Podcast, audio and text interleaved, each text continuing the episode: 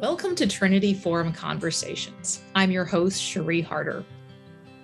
This month, we begin a special series on our podcast called Discovery and Doxology Conversations on Faith and Science.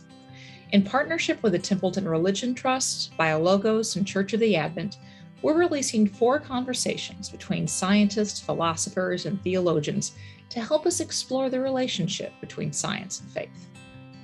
It's our aim to introduce you to some of the brightest scientific and theological lights of our own generation and to help you think wisely and well. The conversations have been pre recorded and edited for clarity and length, but you can find each of the full recordings on our website at ttf.org.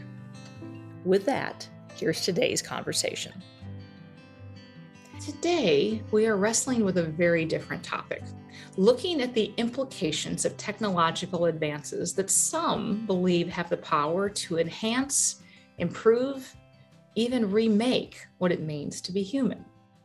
New discoveries made within the fields of artificial intelligence or AI, as well as within biotechnology, holds thrilling promise for everything from reducing global poverty, the creation of entirely new industries, the development of more sustainable agriculture and the reduction of hunger, the elimination of certain diseases, and massive improvements in health, wealth, human performance, and even cognition.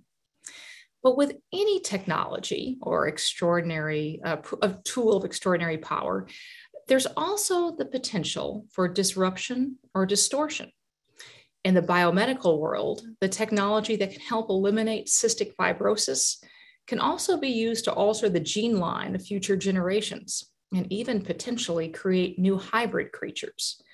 And the AI advances that have brought us such incredibly helpful, user friendly assistants like Siri and Alexa may, according to some thinkers like Ray Kurzweil, lead potentially to the possibility of merging with or even being mastered by a superior machine intelligence such that our very idea of what it means to be human is transformed. In many ways, some have said that we stand at the precipice of a brave new world. And like the characters in Aldous Huxley's novel, it's all too easy to remain distracted from the serious questions that our technologies pose. And so it's a real privilege to welcome our guest today, both of whom thought long and deeply about both the promises of new AI technology, the hopes and the philosophies that guide its development from their various and respective positions as a scientist inventor in one case and a philosopher and theologian in the other, to help us think more wisely and faithfully about the inevitable questions that are raised by life and society altering new technologies. So I'm so pleased to introduce first Richard Mouw. Richard is a theologian, philosopher, and senior research fellow at the Paul Henry Institute for the Study of Christianity and Politics at Calvin College, and previously served as the president of Fuller Seminary for over 20 years. He has written many, many works. I think it's at least 19, possibly more, including Uncommon Decency, Christian Civility in an Unchristian World, or Uncivil World, rather, Pluralisms and Horizons. He shines in all that's fair, praying at Burger King, Calvinism at the Las Vegas airport, and many others. He has served as the president of the Association of Theological Schools and six years as the co chair of the Reformed Catholic Dialogue and has been awarded the Abraham Kuyper Prize for Excellence in Reformed Theology and Public Life by Princeton Seminary. Joining Rich is Rosalind Picard. And Rosalind is a scientist and engineer, a professor at the MIT Media Lab, where she is also the founder and the director of the Affective Computing Research Group. She has also co founded two companies, including Affectiva, which provides emotion AI technologies now used by more than a quarter of the global Fortune 500, as well as Empatica, which provides wearable sensors and analytics to improve health and created the first FDA approved smartwatch for epilepsy patients, a company where she also serves as chief scientist as well as chairman of the board. She has helped launch the field of wearable computing, has authored or co authored more than 300 peer reviewed articles spanning affective computing, AI, and digital health, is an elected member of the National Academy of Engineering, serves on the board of advisors for Scientific American, is an active inventor with numerous patents, and a sought after speaker whose TED Talk has generated more than 2 million views. So, Rich and Rosalind, welcome. It's great to have you here. It's such a pleasure. Absolutely. Well, we'll just sort of dive in at the very beginning. And because uh, I've just thrown around a, a number of terms affective computing and transhumanism, all of which could probably use better definition. Rosalind, I just love to hear from you, first of all, more about your field of affective computing, what it is, what AI means, what transhumanism means, and how they all relate to each other. Thanks, Cherie.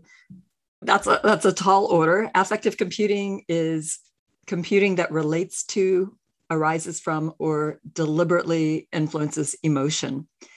Uh, very practically, it's been motivated by trying to give computers more of the skills of emotional intelligence, social emotional intelligence, uh, not just the mathematical and verbal kinds of intelligence, uh, with the goals of making interactions with computers being a lot less stressful and less frustrating and annoying. The uh, transhumanism is a topic that actually, in my area of research, we don't usually use that term, but my understanding is it's kind of a loosely defined movement that does encompass a lot of what we do build, uh, where I work at MIT in the Media Lab and in the fields of AI and, and affective computing. The main uh, loose definition I might give is a movement that is inspired by trying to improve the human condition, curing or eradicating disease, trying to eliminate unnecessary suffering and augment ourselves in ways that in our lab have been focused mostly on alleviating a lot of the challenges of disability. Uh, but when we may we may start with a physical prosthesis or a cognitive prosthesis or an emotional prosthesis and from there we may go from simply giving a person who doesn't have legs legs to walk to giving a person legs to run faster than any person can run. So in some cases it can enhance human performance. And then sometimes we talk well beyond that with a bit of rhapsody about how we might uh, augment humans. And, and, we use a lot of technical jargon uh, or geeky jargon like upgrading ourselves or human 2.0 um, and making us into something that is more than what we uh, are today. And that may not just be enhancing these abilities, but maybe there's some kind of superhuman future. Uh, and you know, could would that be an AI? Would that be some kind of combination of us and AI? Uh, and then on top of that, I hear from a lot of my colleagues, especially non religious colleagues, a real interest in prolonging life and achieving something like eternal life, but without God. Uh, so it ranges from everything from you know giving somebody legs to you know, and one might even look at a wheelchair as a kind of transhumanism where you're adding to a human uh, and um, going on to something that exceeds us. Oh, that is fascinating. You know, you indicate there that you know, at some uh, in some quarters there's even a discussion about uh, immortality and uh, eternal life, and transhumanism, while uh, dealing with technology, has been called in many ways a, a, philosophy. And so, Rich, I'd love to hear from you as, as someone who is a philosopher as well as a theologian, very uh, concerned with questions of immortality and eternal life, uh, how you became interested in. Um, in, in, this philosophy and what the implications are, um, you know, as a theologian. Yeah, thanks, Cherie. It's just great to be be with you. And uh, yeah, I, I I did my PhD at the University of Chicago back in the late '60s, before uh, many of those who are listening and watching this today were born. But uh, in those days, there was, uh, and my area of specialty was philosophy's uh, philosophical understandings of human consciousness. Mm-hmm. And all of this was generated in the larger social, the scientific world by uh, B.F. Skinner and behaviorism, uh, that there are no such things as minds over and above overt behavior. Uh, that also got picked up in the philosophical world as the, uh, a discussion that was kicked off by Gilbert Ryle, book called The Concept of Mind, in which he says we no longer uh, believe in a ghost in a machine. Uh, some kind of uh, consciousness that is non-physical, that uh, is at somehow the center of things. And a later version of uh, that discussion was uh, something called central state materialism, or uh, brain-mind identity theory, where whatever we, we ordinarily refer to as mental events are really uh, sort of electrical electronic firings in the brain and this kind of thing you know? Uh, so there was a lot of interest in what we philosophical uh, discussions often talked about the, the, the, the nature of human composition of, of what a what is a human being made composed and in those days, some of the practical questions were raised in a fascinating discussion that were well, well beyond now, but minds and machines. There were books written on that, there were projects devoted to that. And uh, dealing with questions like this can a, can a computer really play chess? That was a big issue in a seminar that I took in, in grad school. There were, there were some philosophers, there was a well known philosopher at Berkeley, uh, Hubert Dreyfus, who, who argued that minds, uh, there are minds, there is consciousness, in that uh, human beings play games in, in, a different way than a machine could ever play a game. In fact, strictly speaking, machines don't play games. Uh, they, they consider options and, and go through various possible moves and eliminate ones until they finally have one that works. But, but human beings just look at the board and and we just see what an appropriate move would would be uh, in that. So there, that was an interesting discussion in in those days, and it, it got me thinking about a lot of this theologically. As later on, I I got into the world of theological education, taught courses of theological anthropology, the theology of human nature. And one of the big issues in, in theology has been the debate over whether human beings are totally bodily, uh, anticipating a bodily resurrection or whether there's a part of us that goes to be with the Lord even when our body dies and all of those kinds of questions and a lot of debates over how you understand passages of scripture and, and the like, but really getting at many of the same issues. And that is how do we explain uh, our conscious lives metaphysically, theologically, in the light of what the Bible teaches. And uh, I continue to be very fascinated by that. Transhumanism is, is really opening up the possibility that, and, and much of it is kind of materialistic or physicalistic, and that is that there is nothing, uh, there's not kind of an extra physical outside of the physical consciousness, but that our brain states are replicatable or at least uh, parallel uh, states in a computer program. Uh, in fact, we might eventually be able to upload our brains into a computer program and achieve a kind of eternal life uh, uh, that way. So, the metaphysical issue of whether we're purely physical beings or whether there's something over and above the physical, I think, uh, is, is one of the issues at stake in the kinds of thinking that uh, Rosalind so, so nicely summarized for us that is fascinating. I mean, you um, you refer to you know the potential at some point to essentially upload our brains and achieve immortality. And um, you know, there's certainly kind of a recurring science fiction theme of you know the idea of runaway technology. You know, of kind of going into crazy t- territory of being dominated by or even destroyed uh, by our tools or trying to become God in this way. And, and, there, there does seem to be at least some real life basis for this fear. You know, technology does seem to have its own imperatives at times. Uh, it certainly seems to have an orientation towards uh, multiplying and scale and in applications, sometimes outside of humane uh, considerations. And, and, there are some sane as well as mad scientists who seem to buy the idea that if it can be done, it, it should be done.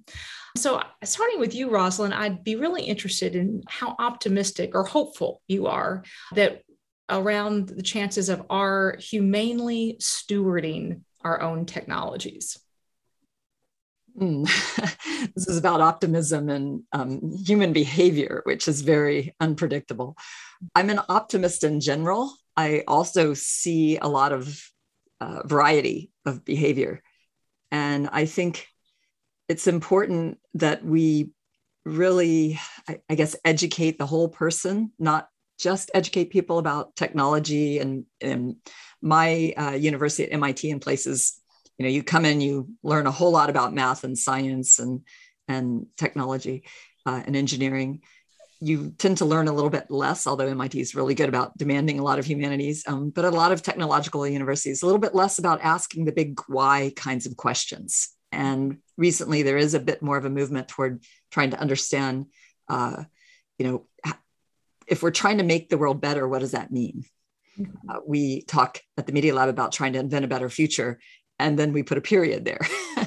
And now we're trying to think more about what you know what does that really mean? And that means not just ethical behavior uh, but it means really identifying a bunch of values and trying to promote those. And then when we start to look at those we start to say gee are we just building this because we can? Or uh, are we thinking about what the world might really um, need or what we could do uh, as kind of an opportunity cost, right? Instead of just building this thing because we can incrementally make it higher or faster or better, uh, what are we not building that maybe we should be thinking about building that the world might be even better off if we did?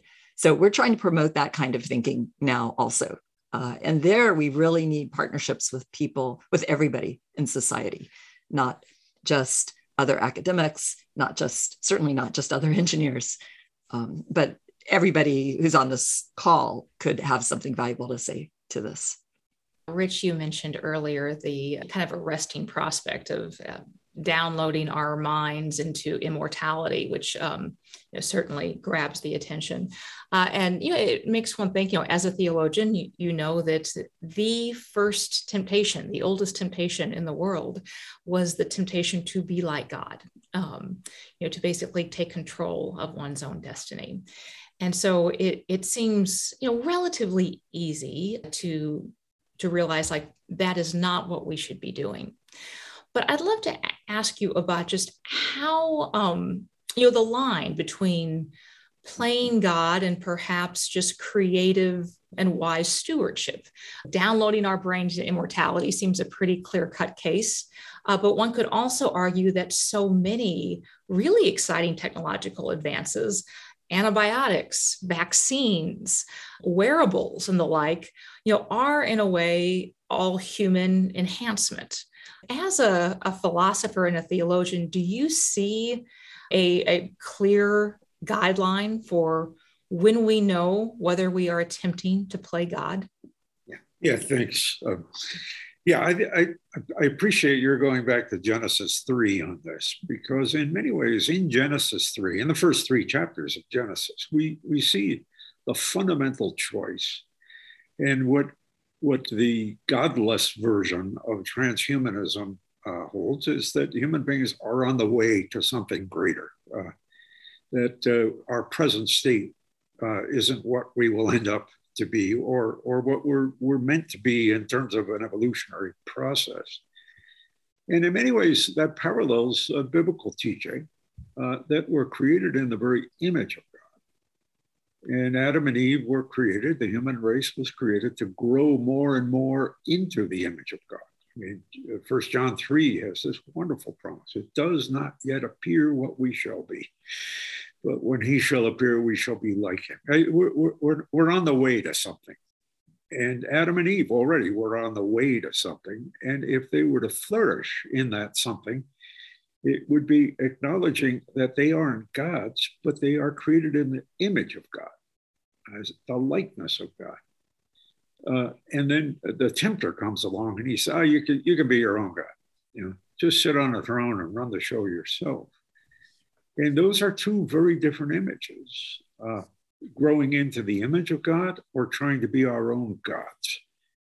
And, you know, the, the, the, fallenness of, of the human race, of trying to control things, trying to be our own gods, has, by God's grace, uh, also produced some really good things. Rosalind mentioned wheelchairs. I mean, you know, who would want to go back to days when people who lost the control of their legs really couldn't move around couldn't, couldn't get any place? And so there are those ways of uh, improving human nature uh, promoting human flourishing that scientific technology over the centuries has, has developed and produced that we thank God for.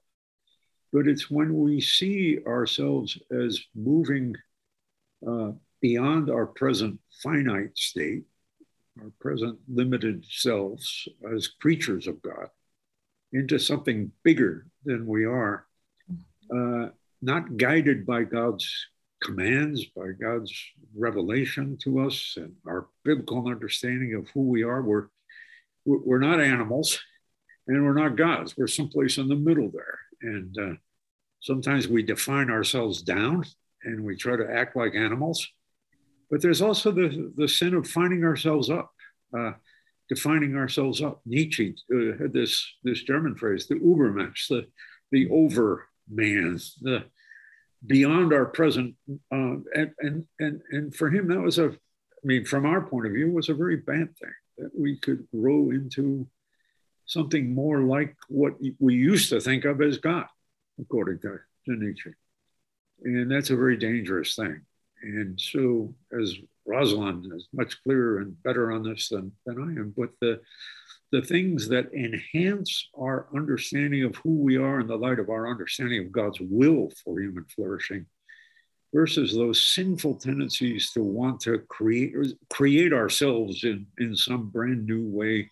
And the big danger, technically, was uh, realized actually a couple years ago by the the Chinese uh, uh, scientist, uh, Jiang uh, who, who e- edited genes and tried to create a different kind of human being. And uh, that was generally, at, at, least thus far, has been seen as an inappropriate form of transhumanism.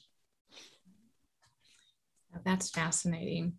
Um, Rosalind, I'd love to kind of ask your thoughts uh, about this um, in that, you know, the, the vision of, of human flourishing that uh, Rich has just articulated, uh, you know, the Christian understanding and sort of philosophical assumptions. One of the things that uh, sociologist Neil Postman talked about is that every technology includes some kind of epistemological, political, or social bias within it. Uh, you know, so for example, it's very difficult to do philosophy by smoke signal. You know, the the very um, technology itself kind of precludes kind of abstract reasoning.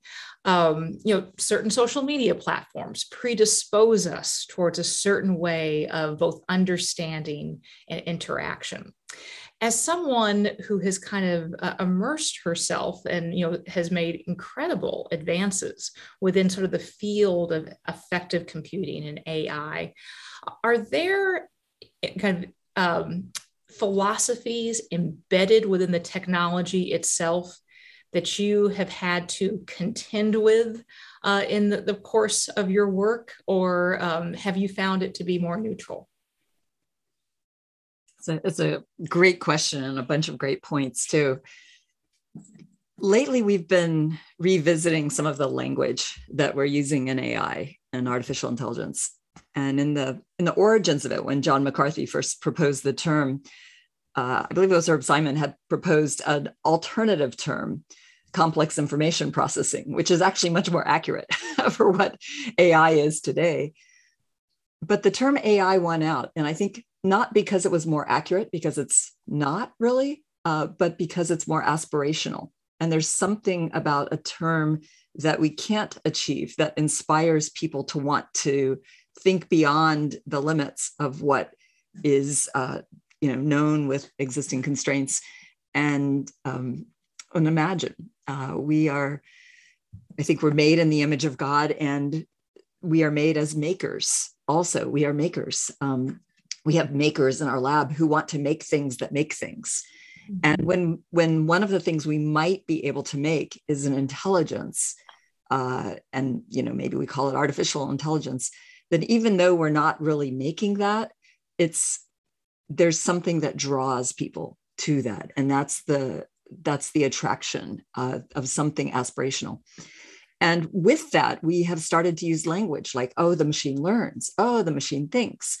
Uh, some take a look at my work and say, oh, the machine feels. And I'm like, no, no, cross that out of the headline. It does not feel. In fact, we also should be very careful to say it does not think. And I love uh, Rich mentioning Dreyfus's comment, it does not play. It does not, it, it is not being in the way that we are being. It is not experiencing anything. It is not experiencing play. It is not experiencing thought. It is not experiencing feeling. It doesn't have any consciousness or awareness. When we flip it off, it's ethical to flip it off, uh, to turn off the switch, even if the machine we just switched off uh, just got a $50,000 honorarium for showing up on the Tonight Show as a female robot, looking like it had emotions, right? and um, got citizenship in Saudi Arabia. I'm referring to the Sophia robot.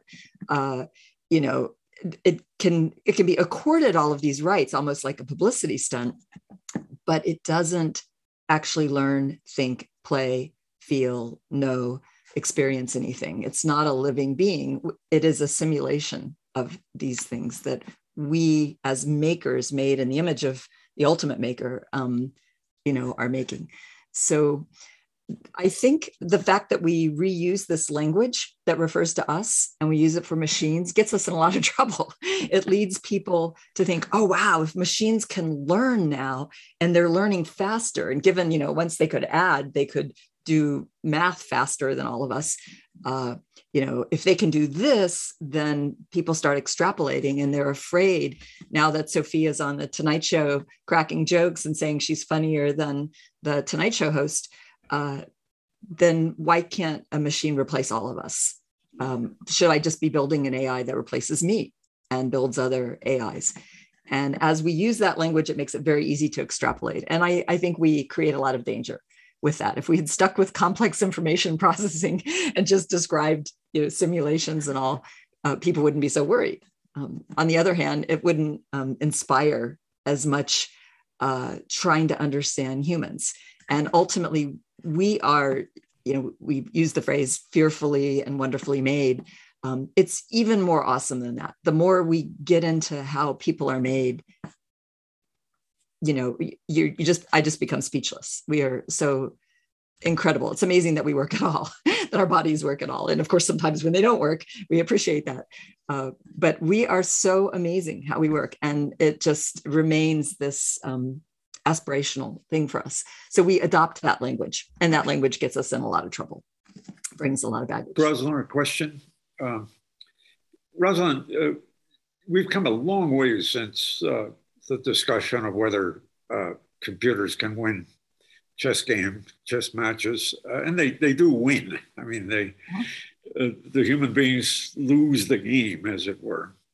And I think you you want to say, yeah, but do are they rejoicing in winning? Do they get satisfaction out of that? And and one of your examples in, in your writing uh, just fascinates me. Uh, there's a robot in the kitchen, and you come down. Uh, you and, and, you you're going to make coffee, and the robot says, "Good morning, Rosalind. Uh, how are you this morning?" And and you you kind of grumpy, give a grumpy answer, and then you uh, you spill some coffee, and you you say, uh, a, a, a, word that a Christian is allowed to say when you're you're you're and, and um, and the computer, the robot under sees that you aren't in a very good mood and changes its tone and uh, and and the pace with which it responds and tries to initiate conversations with you. And and you we can imagine that that activity taking place that that robotic behavior occurring. But you want to say that robot isn't really concerned about you. That robot isn't really caring about you. And and I, am with you on that, but I, I need help. Why not? Yeah. I mean, what, yeah, what, and we can call that artificial caring, artificial empathy. And the crazy thing is, when the machine does it, and a person even who programs it and knows how it works receives it, it works in the sense that it can alleviate frustration. It can help you regulate your emotion. It can help you feel better. Uh, and it doesn't really understand it. I, I can liken it to two other quick examples. One is when a human therapist is talking to another human therapist, and therapist B is using a technique that therapist A knows, and it helps therapist A feel better, even though therapist A knows that therapist B is just using this technique.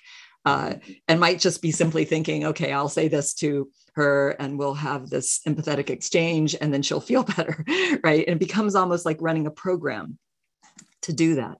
Uh, it can it can be done with true human compassion and caring. It can also be kind of simulated, even when the person might be thinking about lunch. Um, now, I would argue it's more effective when it's real and a real human being is is doing this. Uh, and in fact, we've had people rate empathetic responses, uh, and the only difference in one batch is that they're told they come from machines, and in the other batch they're told they come from people, and they rate the ones that come from people higher than the ones from machine, even though they're worded the same. So there are these um, there are these biases. We we bring more to our content and our message and the interaction than just the uh, transcript of it, if you will. There's there's more there. Uh, when the computer executes this kind of artificial caring without really caring or understanding our feelings, uh, the, sorry, the second example, the first example is the two therapists. The second is a person who has a dog and they come home at the end of the day and they are maybe, you know, kind of miserable. They open the door, but their dog is happy to see them, you know, tails wagging, jumping up on them. Then the dog sees that the dog's owner is miserable yeah, bad day. Um, and what does the dog do? The dog puts its ears back, its tail down, you know, kind of looks sort of sad. And then the owner starts to feel a little more understood by the dog, feels better. Now, the dog has just done something very powerful, showing a kind of dog like empathy. Um, but do we think the dog understands our feelings, knows the definition of emotion, knows what empathy is, any of this stuff? No, no, it doesn't know this. Um, what does it know compared to people? Well, it's at least alive, right? We think it has a whole lot more going on inside it than a machine. Uh, we truly believe that. At the same time, we recognize this huge difference between it and us, and yet it can perform a service that helps a person regulate their emotion and, and feel better. So I put the robot kind of in that category of something that doesn't really know, but we can tune it uh, like a like a, like man's best friend, the dog, um, has been domesticated uh, to do certain things that that help people feel better. But Rosalind, uh, you, you know, somebody on Facebook, a Christian, their dog just died recently, and and just said that this person was very sad to lose this wonderful pet. And another Christian just just put a, a remark on saying, "Well, you'll be together again someday," you know. Uh, I, I don't rebel against that as a Christian. Uh, but I wonder, uh, is there even a difference with a robot that your your your robot friend uh, you will probably not ever see that robot again when when it breaks down and dies. Yeah, will we be happy to, you know, uh, just get a totally new robot, or does it need to be backed up? And and also, and I I don't know if we're allowed to ask each other questions, but Rich, you know, people like you who've studied so much more of this immortality, uh, you know, some of my geek friends who are Christians have likened it to, you know, God backing us up, right? Backing up who we are. If we know God, it's sort of like God getting to know us and backing us up, uh, except that we're not just simply a digital backup. And then being given um, an imperishable body at, at some point, right? With something different. It may look like this, but be fundamentally different. And, you know, is that like backing up the machine, you know, uh, getting new hardware? You know, pe- people uh, make these metaphors, and maybe these are just our very imperfect, lacking knowledge way of trying to approximate something we don't fully understand. Right. And, I- Rich, and before you answer that, I'm going to ladle on some of our audience questions as well. So we're, we're have a bunch of audience questions that have come in, and uh, some of them are right on the theme of what Rosalind has just asked you. So we'll ladle one on top of um, uh, of Rosalind's, and this comes from John Tung. And John uh, asked, "It seems like the that only theology has maintained an important distinction between God and the human by pointing out the creator and creature distinction. Would it help in how we think about computers by likewise maintaining an important distinction between humans and their creation, such as computers? So, sort of combining um, Rosalind's and Jung's, what would you say? well, I, I, yeah, I think that's an, a, a very helpful way to put it. I do think that in our, uh, Rosalind said earlier, you know, we're, we're created to be makers, uh, not supreme makers, but makers under the, the rule and the guidance of God. And I do think that when we make things like robots, uh, we might learn some metaphors or analogies to God's creative activity. Uh, in certain ways, it will always be incomprehensible to us, but th- there, may illuminate certain things. So I would have no problem saying, for example, that uh, God might someday, uh, that, that God might be backing us up and that the resurrection would be uniting the backup with a new physical body. It's not something I'd preach at a funeral, though.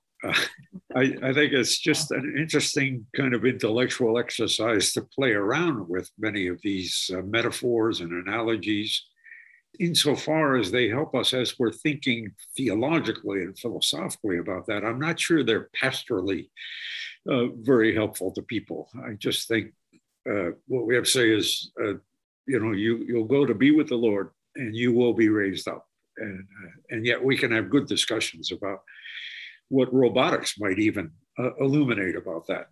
Yeah.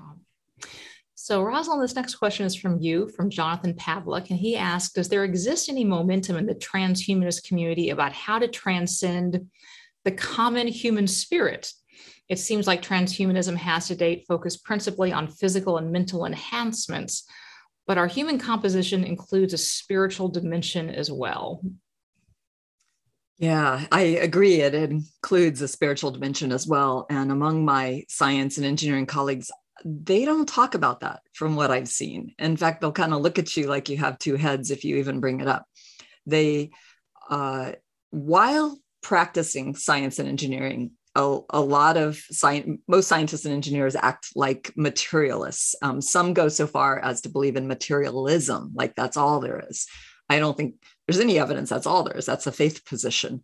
So um, it's and it's unnecessary myopic faith position, but it is a, a commonly held position. So a lot of people would say, you know, we are mind, we are body. Um, we've I've gotten in lots of conversations, many of them who thought emotion either should just be completely ignored or didn't really exist, uh, to at least include not only physical and cognitive, but affective. And I believe there's also a spiritual side of us, and we just don't know how to deal with it. We don't have the material tools for it. We don't have any, we don't really know what it does functionally. And we need functional descriptions to implement code for things. So the best we could kind of do right now is have a program print out and say, of course I have a spirit, you know, like, you know, which is completely meaningless, right? It's just a program executing, uh, printing out something we might think someone with a spirit would say. Uh, so we just really don't know how to deal with that. If anybody on this call has ideas how to deal with that, I love to hear your input. Excellent. Yeah, that's fascinating.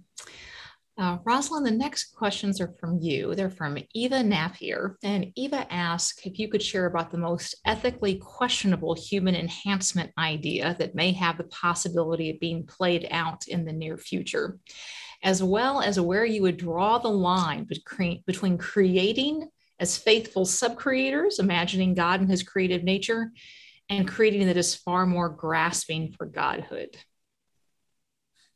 small order. Yeah, golly. Um, whew, lots of stuff here.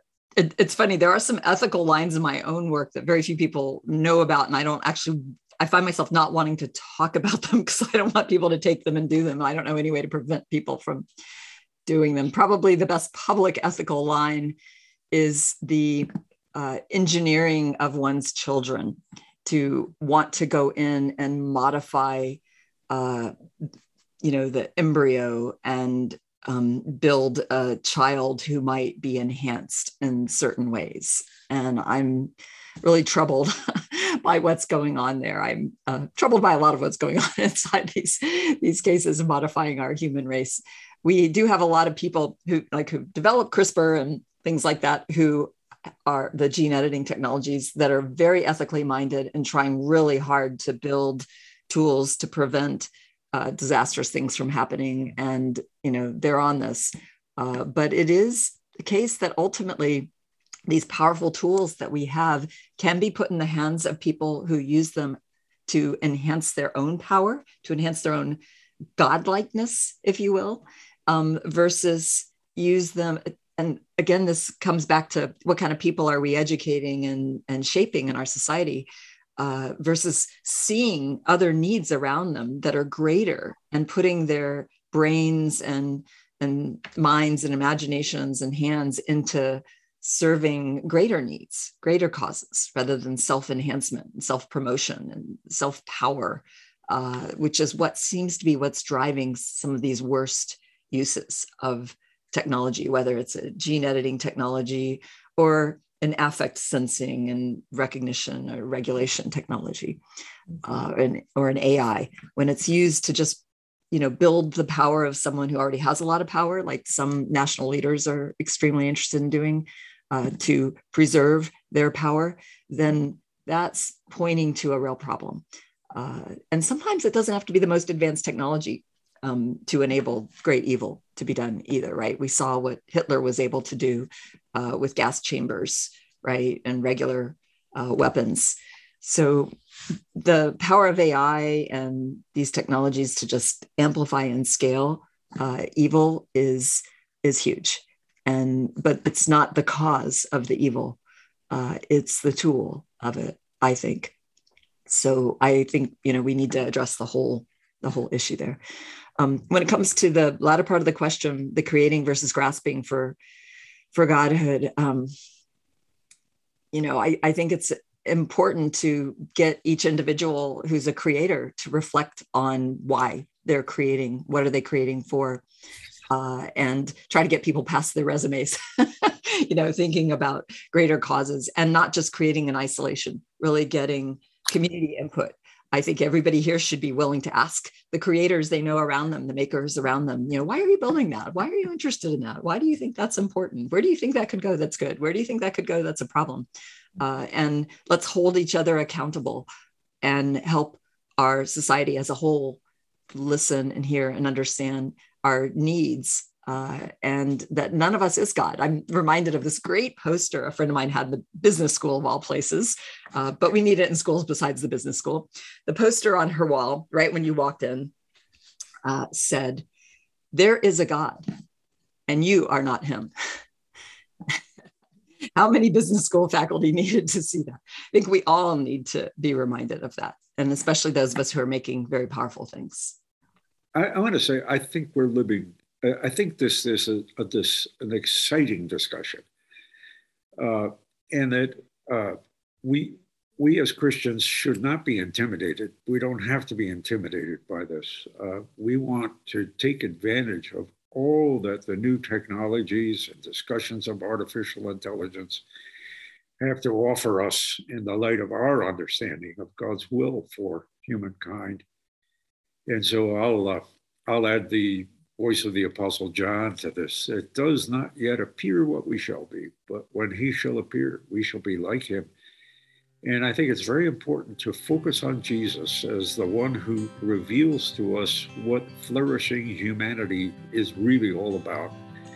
And as long as we keep our eyes on Jesus, uh, we're not going to be uh, not going to be drawn aside into deviations into other kinds of ends or purposes or teloi of, of human, human prospects.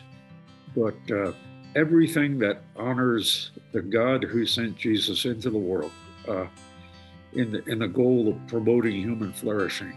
Uh, we are we're on the side of all of that, and we're also aware of our fallenness and the dangers of not uh, looking to Jesus. Thank you, Rich. Thank you, Rosalind. It's been really a pleasure to talk with you both. We hope you enjoy this Discovery and Doxology series and that it helps to inspire great conversations for you too.